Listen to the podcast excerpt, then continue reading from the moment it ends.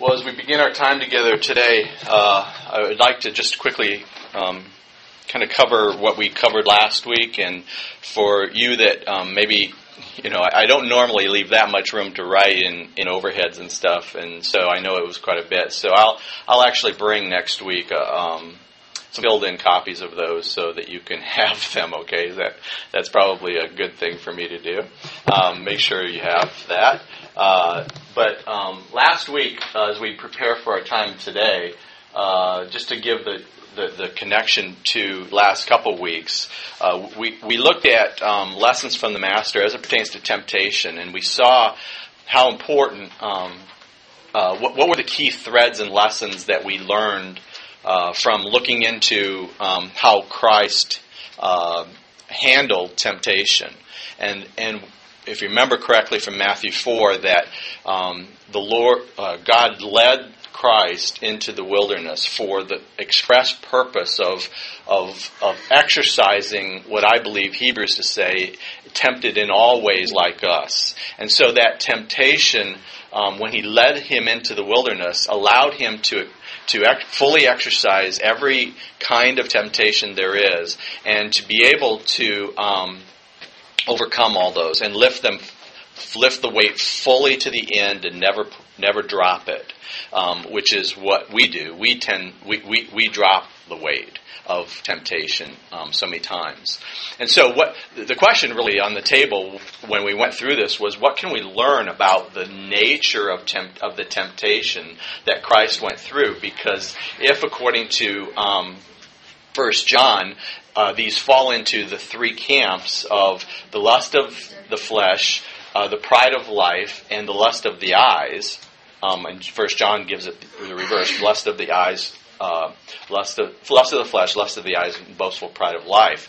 If in fact um, temptation in its totality falls up underneath those three areas, then it would it would only make sense that that if we were to study this in depth, that our unequivocal understanding of these three areas and therefore our ability to guard in these three areas uh, is really really important as believers. Because as we said before if the if if we can somehow be neutralized in any one of these three areas um, our, our ability to be effective for the kingdom of God is is shot.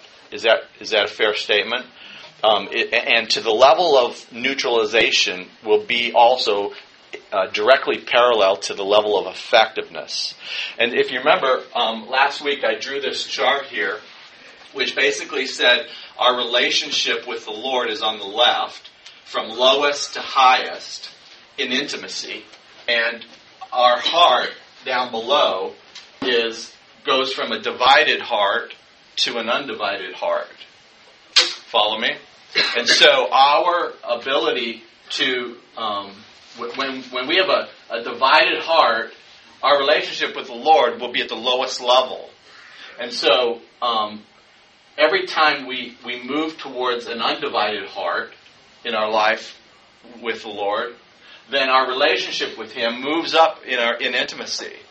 So that when we start down here, it's death, and and we move death meaning um, really just experiential death in our life as believers in Christ, at least, right?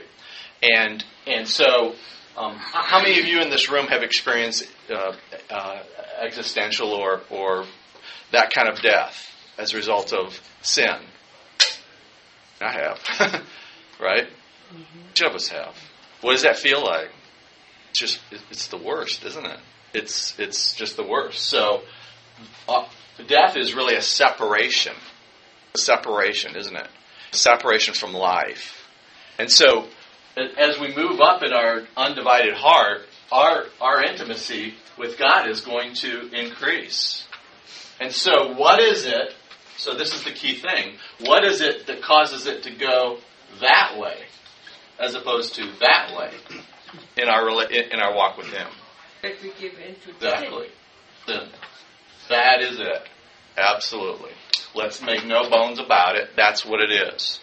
So sin is the the great um, tool of the adversary to cause us to uh, not ha- not experience life and not experience the greatest level of intimacy with the Lord that we can that, that, that we can that we can possibly experience. Does that make sense to everybody? You see how see why this going through this is, that we're talking about here is so important. Okay, and so what we looked at here was the first um, lesson from the master was lust of the flesh, and what we saw here was he, he said for um, Jesus to uh, uh, after the after he was hungry and been in the, in the in the wilderness for forty days, he said, "Why don't you tell these stones to turn to bread?" And so, tell me again what the temptation was, this first one, and why why how did how did the Lord address that, and therefore, what does it mean to us? What what was the, explain the first temptation here? Let, pardon me. Okay, that was what he was asked to do, but what made it a temptation?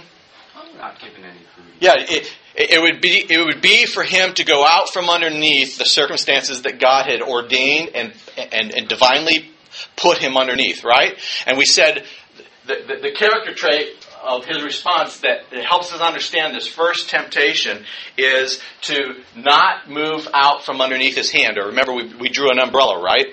An umbrella, and we were underneath the umbrella, and and and and the, the the temptation of this first one was, you know, go ahead and fulfill your cravings. Go ahead and fulfill your thirstings, your, your, your desires outside of the divinely ordained umbrella over, over this circumstance. That make sense? Okay? So don't so move out from underneath the divinely ordained circumstances in your life right now and take it upon yourselves to, to go and fulfill what what what you what your what your natural cravings are. That's that's the point there. Make sense? Okay. First one. Okay. Second one was was um, he said he took him to a to a high uh, to, to uh, the pinnacle of the temple and he said throw yourself down and uh, um, you know that the scriptures say in the Old Testament that if you do that that um, you have all these angels to come to your aid and and they will. What what what was the temptation here? Okay, all about me, all about pride. Yep, yep. So since you are the Son of God, take it upon yourself to um, to to uh, put God on trial, to test God. And and what was the response from Christ? I mean, was was that what was what Satan said as far as the scripture verse an accurate an accurate uh, prophecy, an accurate accurate statement of the scriptures? It was, wasn't it? So here's here's Christ, here's here's Satan using using scripture, but doing what with it? Twisting it for the need of the moment. Have we ever done that? do, do, we ever seek? Do, do we ever try to figure out our own strategy and then go to the scriptures to try to figure out how it support it? Many times we do, don't we? It's like, you know, I, I want to do what I want to do, you know, and and so so so how does how does Christ combat that one? What does he say? You shall not. It's also written what you shall not tempt the Lord your God. And so, what was he bringing to the table in this temptation? Truth. Truth that was contrary to the way in which uh, the other passage was being interpreted, right? We have to know it. Be able to exercise it fully at the moment of time that's needed. Correct, exactly. And that's that's the key thing here. So, so, so the point here is not out in front of him. His will, not mine. So if I'm if I'm walking along with him, the the picture here is I go out in front of him. Or as we talked about last week, is I'm driving in the car. The, the, the point here is I'm not I'm not up in the driver's seat. He's in the driver's seat. I'm in the back seat. He's the one taking me where he wants me to go. Not I'm going to take him where I want to go. And so that's the picture in the, in that one. Does that make sense?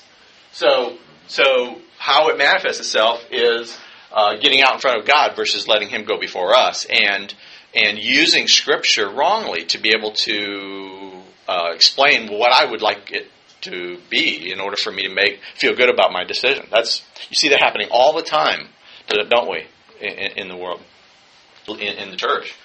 okay, last one here was um, lust of the eyes. And, and this point was to take him up on a, a, very high mountain, show him all the kingdoms of not only the world today, but also the king, kingdoms throughout all time in history. And, and so, in a moment in time, according to Luke, in a moment in time, he showed him all these kingdoms from, from beginning to end. He said, "Fall down and worship me, and I'll give these to you." So, what was the what's the temptation here? Not the seventy-two verse. yeah, all the others. okay. Um, so, so, the temptation here was to worship him, right? In other words, if, if you do this, then I will give you these things. The point here is is going after another, following another, versus God and God only. And, and what was the response? He says, you know, it is written, you know, you should love, you should worship only the Lord, right? Worship Him only.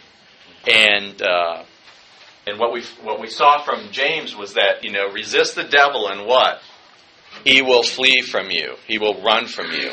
And use scripture because rightly, and it will it will be the truth weapon to be able to use against the adversary. Okay? Any comments or questions about that? Yeah. Yeah, nothing was pointed out that uh, Christ already owns everything. Nothing really that the devil could offer. Well, I, I, uh, at this point in time, uh, God has given him and he, uh, the kingdoms of this world. He says that he is the God of this world. He says the God of this world has blinded the minds of those unbelieving. So God, God has actually given to him to have as his way the nations okay. and, and, and the kingdoms of this world. And how can we be so sure of that? It's because remember in Revelation, at the very end of the tribulation period, um, in the great worship experience that's occurring just before Christ comes back again, he says, and the kingdoms of this world will become, are becoming now the kingdoms of our Lord and, and Savior Jesus Christ. And so that is something that um, has been entrusted or given to him uh, as his abode, his place, this place of habitation and residence. Okay. Okay, makes sense on this? Okay.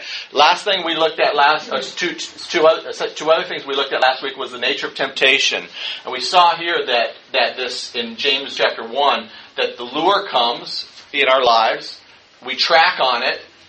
Temptation exists then, and once we make a decision to pursue it, is really when sin occurs.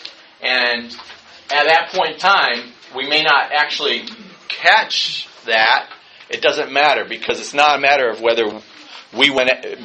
It's not a matter whether we got it or not. It's a matter that it got us. That's the that's the fine line where sin will uh, sprout into into existence. And uh, 100% of the time, it, it ends in death. 100% of the time.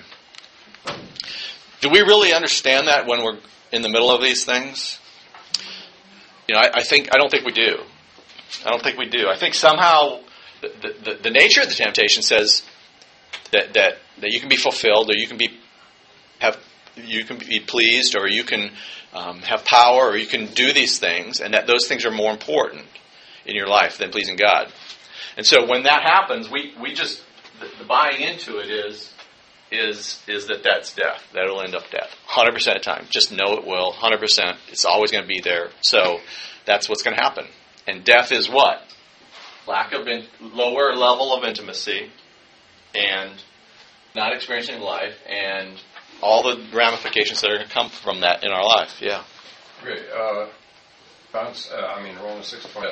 So, but are we talking about a physical death, or are we talking about the death of the? It, it all depends on whether you're a believer or not. I mean, if you're not a believer, then I mean, death is death, and it's going to be physical, eternal, and spiritual. You know, over here, it's the death here is the absence of life. You know, Christ says, "What I came for? What reason?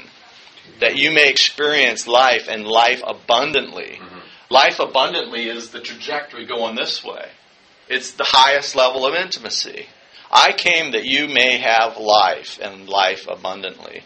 So that, I mean, I, I, I think when we're in the decision making process in temptation, that we do not put on trial the value equation of life.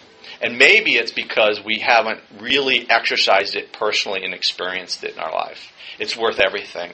It's worth everything. It's worth everything. Yeah.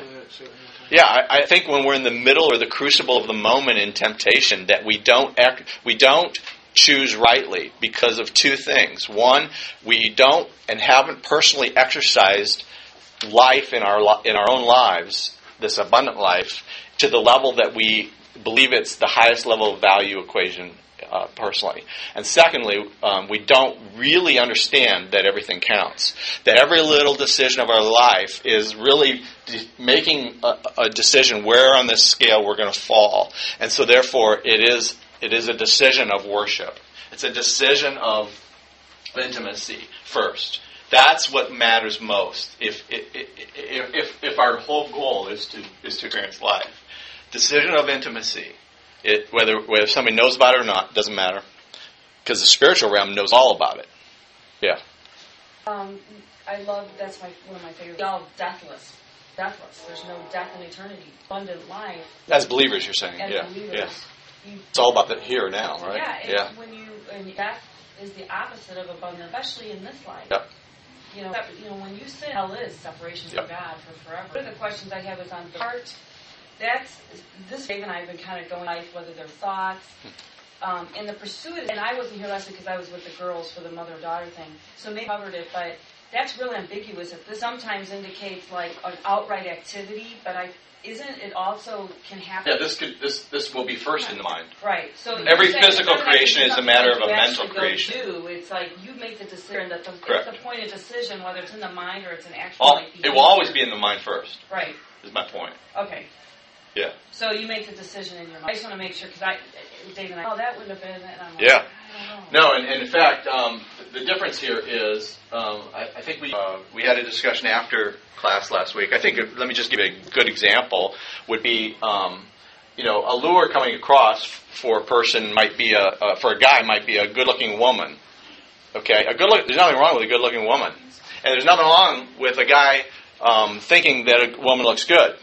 So I- I'm looking this way, and and and a good looking woman walks by. Now, I can I have a choice right then, diamond, okay, to either continue looking where I was in my mind, not physically, but in my mind, and and not track on that woman yet. So that's one thing. That's one place where I make a decision.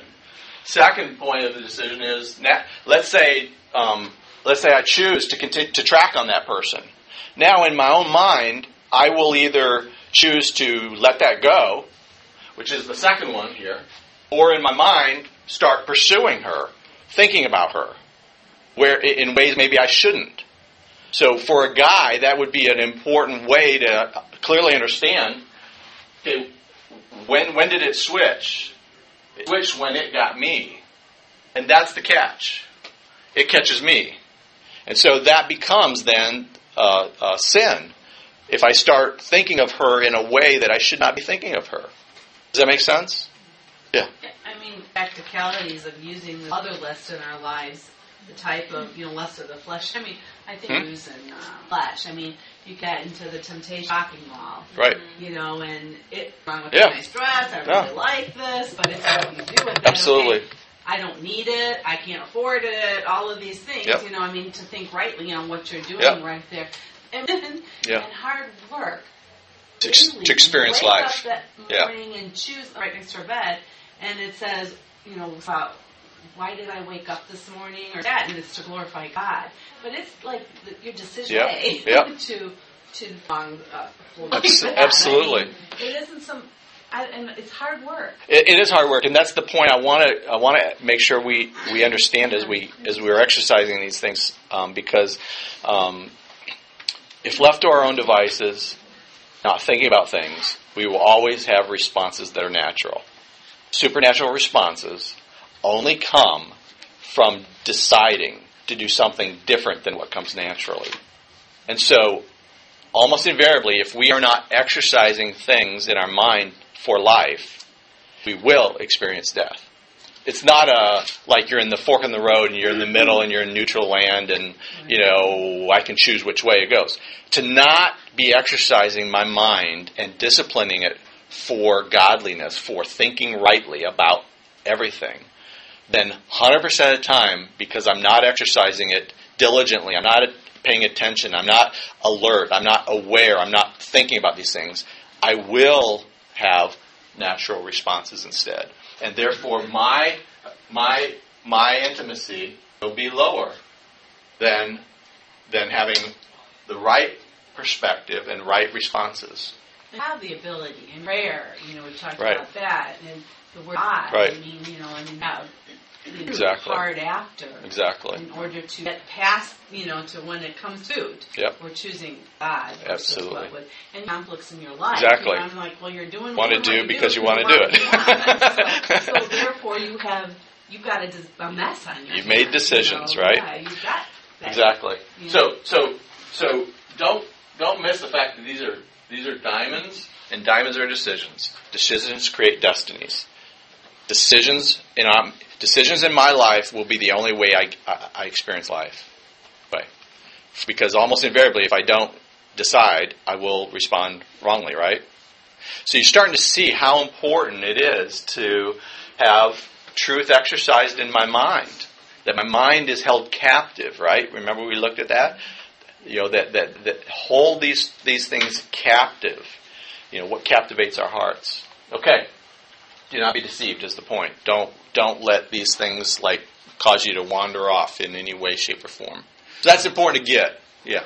And that's why, because he's trying Abs- character character traits that are um, things you don't have today, or giving you the great opportunity to actually demonstrate what you've already been developed.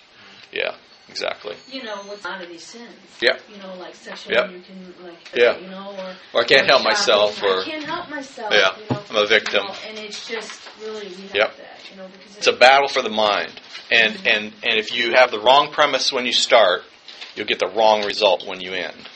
Yeah, and that's why it's important for us to understand these frames and how to look at these things. Second one here is the nature of temptation. We looked at was um, 1 Corinthians ten thirteen was what I'm able to handle is this box, and what's within the box is myself, and and either God is sovereign and He's got a handle around what makes up the outside of this box, and therefore um, won't allow temptation in unless um, He's ordained it for me, right?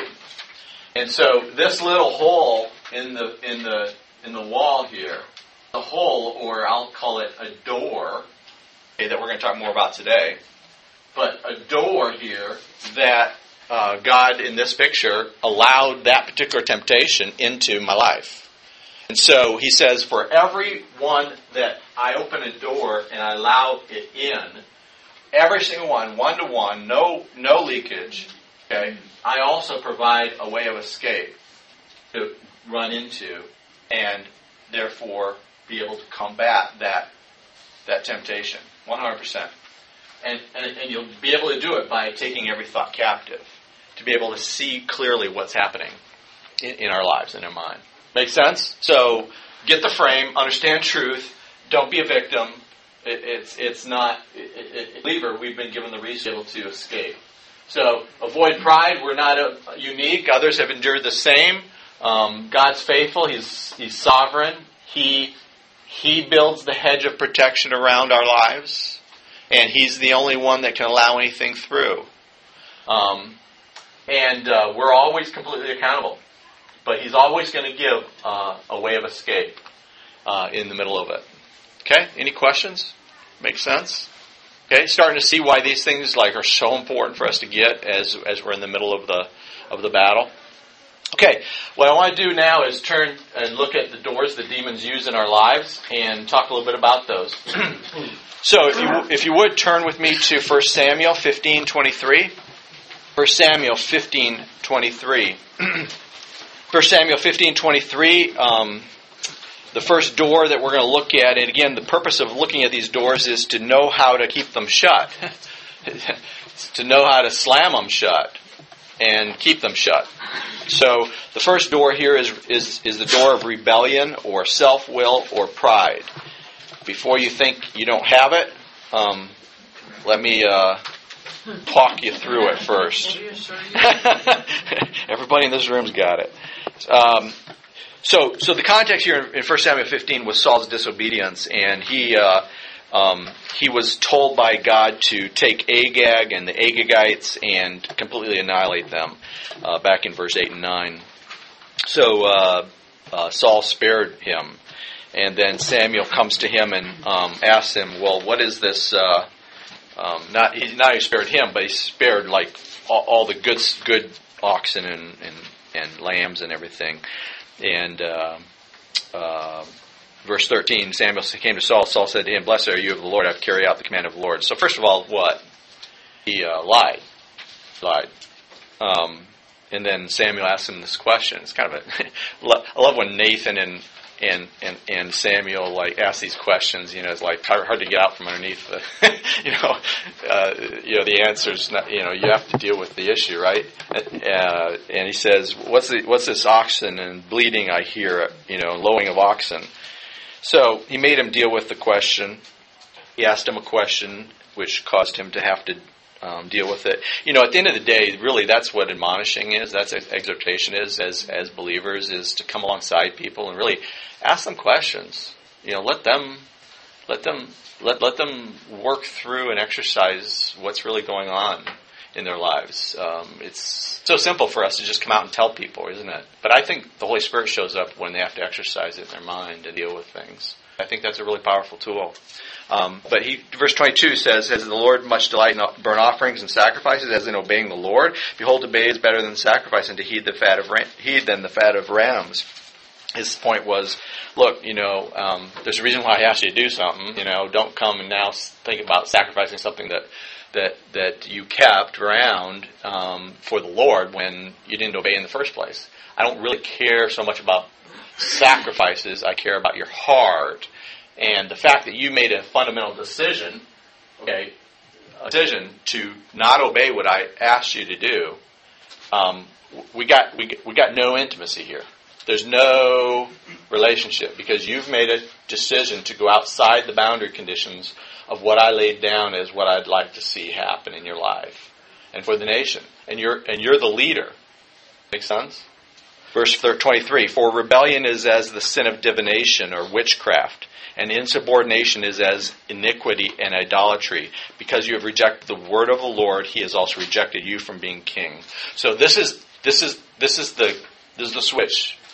I mean, he is now because of this this action of not of putting himself in the driver's seat and making a decision, he has actually been going to be removed from being king.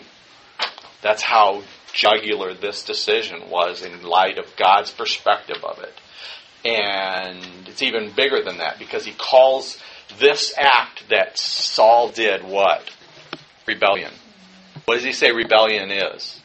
Yeah, he says it's the sin of witchcraft, the sin of divination, the sin that is, a, uh, when you go behind it, his point is uh, it's demonic in activity. It's, it's, um, it is the very heart and soul of, of what all of these kind of things are, are built on, which is to, to stand up against the Word of God, to, to flaunt and make decisions contrary to what the Word of God says.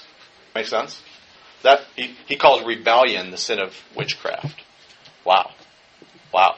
I mean, they would kill young adults who rebellious. Not murder them, kill them. So that it would be very clear that rebellion is, is, is, of, is of Satan. It's of, it's of the devil. Of witchcraft. Insubordination as iniquity, idolatry. Um, so the, the, point here is that um, rebellion and sin is uh, is a decision to disobey. Um, it's, it's putting in our lives a foothold for the adversary to work with. It's like establishing a foothold or a um, placeholder in our heart. So the point here is that of this heart, um, pride, self will, or rebellion um, is is the first kind of insertion point to a divided heart, and um, it's going to move it to, to divided very quickly. And and it, and the point here is that when we think about um, that, it's it's it's it, it, it, it uh, intimacy is is shot because because I know what are the right things to do and I choose to not do them. According to James, he says what? It's sin, right? He says I I made a conscientious decision to not do that. Um, James 4 says um, about pride uh, is that uh, humble yourselves in the presence of the Lord, right? And he will lift you up. He says uh, God hates pride. Um, Micah 6 8 says, Do just, I've asked the Lord what, what to do. He says, Do justice, love kindness, and what? Walk humbly with your God. Walk humbly with your God. So this whole point of, you know, thinking that somehow I don't have blind spots, um, this idea of, just ask yourself personally in this room, let's, let's get personal for a second. You know, I mean, to, to not have somebody in your life who, who you are accountable to and can speak truth into your life and is there and exercising that with you is, is setting yourself up for this sin. It's setting yourself up for this sin because all of us have blind spots. All of us do. I have blind spots. Every one of us have blind spots, and th- they manifest themselves in a way that will bring bring pride into existence if I'm not careful, and and walking humbly and and having that not be a milestone but a lifestyle in my life. So if I if I don't have somebody speaking into my life and reminding me of these things and encouraging me to these ends and that kind of thing, then um, though I won't be able to see those blind spots. You know what? You know when when kids start driving, uh, what do you tell them? Watch out for the Blind spot. blind spots, right? Exactly, because I can't see them, right? They're they're, they're like right in between the mirror and and they're, they're there. I, the driver I get shot. but the passenger, the one person. Exactly, exactly. So back to the illustration of, of you know being in the car and you know I mean we we can we can't see those all the time in our lives, and so we need people coming alongside us that will help us see those areas that we need to be careful. I was just in my. How often we don't think rightly about pride. Yeah. I'm thinking Yep. sometimes on, Yeah, on that. yeah, yeah, You- you know, Absolutely. You're in and out. absolutely. You, know, you for Yeah. I know And- times in our mind. You know, that's why I put self will in here. Is it's uh, you know anytime we, I mean, we're, we're gonna we're gonna we're gonna exercise this issue today. Truth is going to be spoken to us in this room, spoken to us the, in, in the sanctuary, and we'll know what are the right things to do, and then we'll have the opportunity here to exercise that this week. And when we when we know those things and then we choose to do something different, which is something that we want to do instead, boom, that's this that is this situation right here. It's no different than what Saul did. Now, as leaders, we're more responsible, but you know what? God holds each one of us accountable and responsible for that.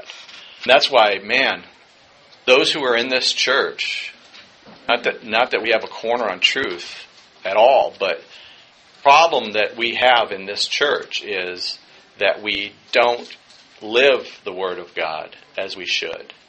We don't literally, I mean, we know thing, the right things to do, but are we really literally exercising those things um, in our life? So I, I just encourage us to that end.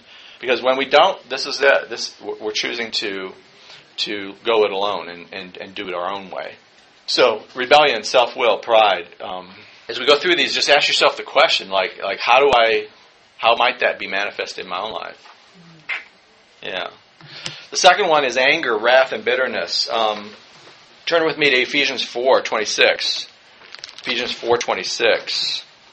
Ephesians four twenty six says, Therefore, laying aside falsehood, speak truth, each one of you, with his neighbor, for we are members of one another. And be angry and do not sin. Do not let the sun go down on your anger, and do not give the devil a foothold. Remember this idea of a foothold we talked about here?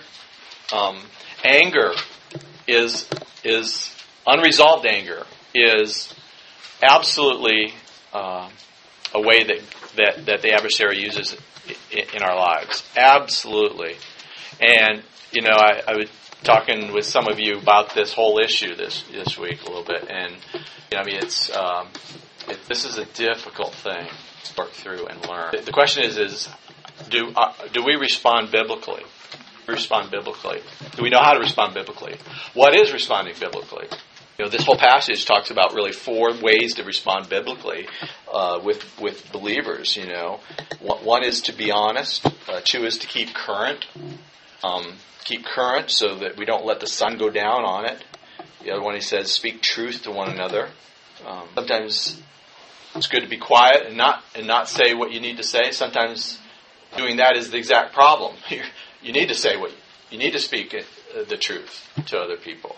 Um, the third thing uh, is to attack the problem, not the person. Attack the problem, not the person. Um, so many times we'll get caught up in what what's going on as opposed to having a vested interest in keeping this relationship here open with that person. As difficult as that may seem, that becomes the most important thing. And then the last one is to um, act, don't react. Act, don't react. He says um, in verse um, 31 32, he says, Put these things away. And then verse 32, be kind to one another, tender-hearted, forgiving each other just as Christ has forgiven you. What's interesting in this whole thing, and, and this is where we got to check our hearts, is um, is what where are unresolved relationships in our life? Where are they? Because I can guarantee you, what happens with unresolved anger is it doesn't go away. It never goes away. Unresolved anger um, so so many times we think, well, we can just kind of put it there, and you know, it's too hard to deal with these things. Many times they're with family or or even this family. Um, so we just kind of put stuff it back there, right? And what happens is is when that when that relationship gets exercised again, um, we may be just talking about some some silly little thing, but all of a sudden it just explodes. It just just comes unglued.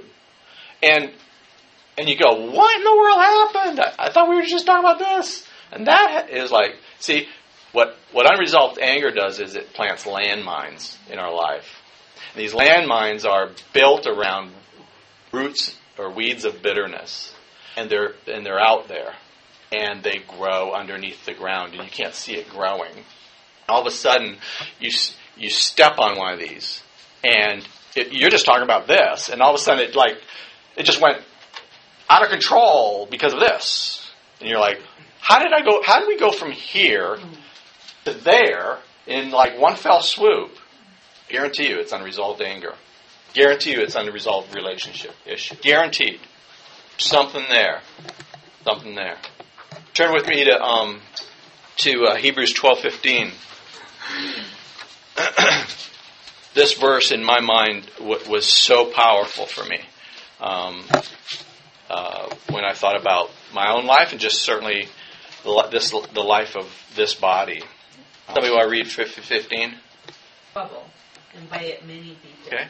Coming up short of the grace of God is is um, is choosing to not forgive as you've been forgiven. Choosing not to forgive as, you've been. And and what will that cause according to verse um, 15? He says, it's going to cause a root of bitterness that's going to spring up and cause trouble. The point here is that it'll, it'll cause trouble when you least expect it. And last but not least, it says, and by it many uh, many will be defiled. Uh, take that seriously. I mean, you think that, that, that this unresolved anger in your life is a private matter. First of all, it's affecting you. Okay? Second of all, it's a foothold for the devil. We just saw that, right? Why is it a foothold for the devil? Give me feedback on that. Talk to me. Why is it a foothold for the devil? Well, what's this root of bitterness going to do? Pardon me? It's going to grow. Yeah, it's going to grow. It doesn't just go away. Remember, unresolved anger does not go away. It just goes underground. And it just, it continues to grow. It's like the opposite of what on a Christian, you bitter, more Yeah. bitter person. Absolutely. And, and what's it going to do here on the scale? just go Death, death, death, death, death, death, death, death, death, death, death, death, death, death, death, death. Okay? And and on top of that, what what what's going to happen between you and that person? Your relationship's shot. You just continue to be shot. Now they may not even know there's a problem. That's the craziest thing. They may not even really know that there's a problem. I've been on both ends of that spectrum. And if I knew, it was like, let's get it out. Let's deal with this. Let's get on, get on with it. But no, unresolved anger and a person who, who, who, who responds to that naturally will hold it tightly and, and they'll exercise it internally. And it's that exercising internally that causes really physiological sym- symptoms many times in a life. But e- even beyond that, it's going to come out in ways that you never thought were, you know, never thought could exist um, at, at a later date. So this root of bitterness is going to affect not only yourself, it's going to affect your relationship with that person, but according to this verse, it's going to affect the body. It's going to affect. There's going to halo effect around roots of bitterness in lives, and it's going to absolutely affect the body and, and your family and those around it. May not understand that, but it's going to. And so and so just understand that how how insidious it is as a door, a door a doorway of demons in your life.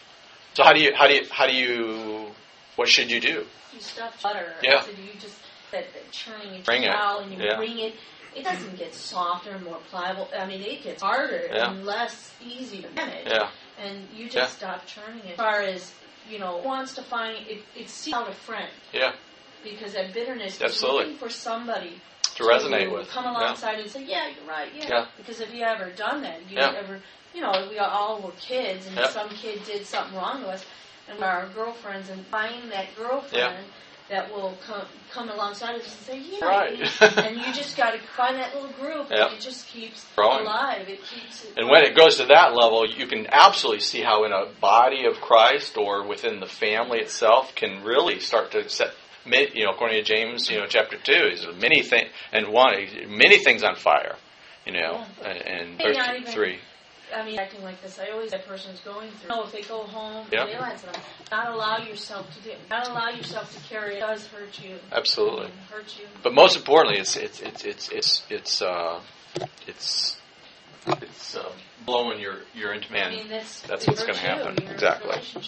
So, how, how do you respond rightly? You have to respond by doing what the scriptures say to do, which is what to to acknowledge your role in this, right, and to go to that person and and try to exercise it with them, and, and literally say, you know, I've been wrong. You know, it's not about saying I'm sorry. What does my what does saying I'm sorry mean? Is that biblical? Could mean anything, right? Right?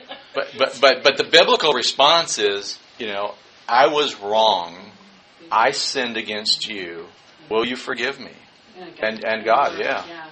So that's the biblical la- uh, language of of, of verse 15. It, I mean, am I reading it rightly? It's like, see to it, you, Connie, that you don't allow someone to come short of God's grace. Is that like what we, you and I had talked about? Yeah. That positionally, Absolutely. I am there to offer grace Yeah. to whatever the circumstance. That what, Yep. what that's saying? absolutely, I'm just trying and it goes back to 14, which is pursue Right. peace with all men, uh, all women. You know, it's So, like right, my heart should be to positionally offering yes, in a given. I always love the definition God's riches at Christ. They might not deserve it. Yep. They might be exactly. but be Exactly. be right there. Yep, Okay. absolutely, and and it's interesting too that um, uh, peace comes from not having these roots of bitterness in our life. Fourteen and fifteen, see that, and so um, So this a great lesson on forgiveness and a lot of is offering grace. absolutely, All, my, my, absolutely, You and know, when you and, and that, that yeah, Right. which is the which is the verse we were looking at. Be kind, about- tender-hearted, you know, We think it's like, no, it's not like that. It's grace has been given. And and remember what Christ said, you know, when he he talked about the woman who um, Mary who kept you know pouring all this perfume on on feet, right? He said, you know, I mean, but you know that that she's been forgiven much, you know, and she's going to love most.